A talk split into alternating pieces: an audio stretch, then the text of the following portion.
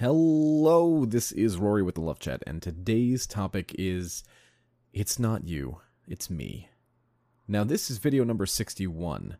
If you have a question you'd like for me to consider featuring on the Love Chat, please write it in a comment below. And if you enjoy these videos, please subscribe and hit like. Now then, it's not you, it's me. This is one of my least favorite and most hated things that I hear whenever I do a coaching because it's so loaded full of bullshit that everybody's eyes collectively turn brown. The phrase, it's not you, it's me, is designed and based in our ex trying to tell us that we are free of any guilt and that we should assume no responsibility for the breakup.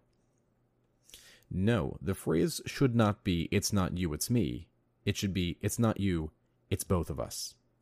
We both needed to work to make this better. We both failed each other. But within this comes the knowledge that if we can own the problem and begin taking steps towards fixing the problem, whatever it might be in the relationship that you have, we are able to achieve a much greater outcome. Rather than saying, boo hoo, none of this is my fault, I didn't do anything wrong. Because if you didn't do anything wrong, then that means there's nothing you can do to fix or improve it. And if there's nothing to do in order to fix or improve, we just sit in the place that we've always been. We become a victim. And victim is not a good place to be. And so I'll say it again. The phrase should not be, it's not you, it's me. The phrase should be, it's not you, it's both of us.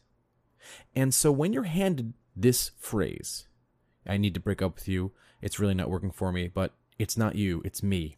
I just don't know what I want. I can't put in 100%.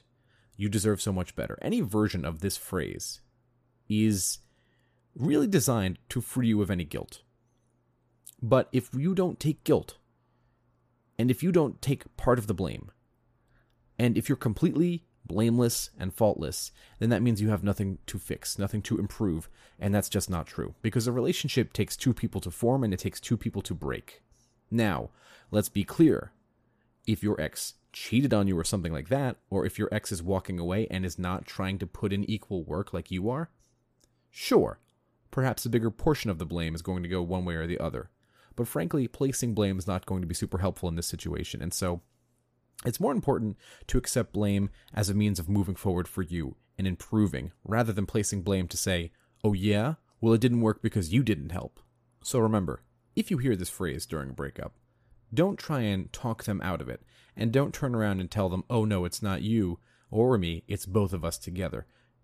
Right now, we just want them to go away. We want your ex to go and do whatever they feel they need to do in this moment, and you need to focus on you. Agree with the breakup and get right to work on working on yourself. It's going to help no contact go faster. It's going to help you get to a place where you don't even care if your ex reaches out or not. And it's just all around a good thing to do and in fact, what may even be something to make some of you smile. And so we can all laugh together in our moments of pain. Why doesn't everybody write down in the comments below what version of It's Not You, It's Me have you heard? Personally, mine was I can't put in 100%. That's the one my ex told me. So, the It's Not You, It's Me is, I like to think, a sort of boiled down reason for the breakup. Right? Oh, I, would like to be together, but you know, it's not you, it's me. Or I just can't put in 100%. I don't I and you deserve so much more. You just you're just so great and I know somebody great's going to come along for you. So, personally, I'm at a good place in my life now and I've been for several years. But when you hear things like this, they're so stereotypical and they're so like, oh yeah, they would say that. I think it's just so funny to hear. And so I'm really curious to hear what some of you've gotten. And so after that, what's the main takeaway from this video? Well, the first of which is you should be okay with hearing this. And when you hear it, accept your share of the blame. Now, it could be that perhaps you stopped dating and courting your partner. It could be that you've been abusing or neglecting your partner. It could be a hundred different things. But acknowledge in what areas you can do better, because we can all always do better in every area of our life, and then begin working on it. Not for your partner, for you.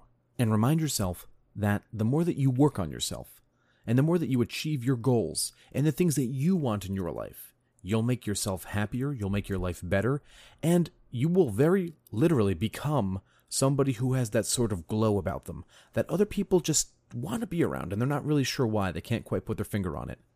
Remember that you are who you hang out with. But if that's true for you, that's also true for everybody else. And so if they hang out with you, somebody who is charismatic and calm and peaceful and always works on themselves and is always polite to everybody and charming and funny, then of course they'll want to hang out with you. You're magnetizing, you're drawing people to you. And so this is one of the best things you can do for yourself. How do you heal a broken heart? You work on yourself.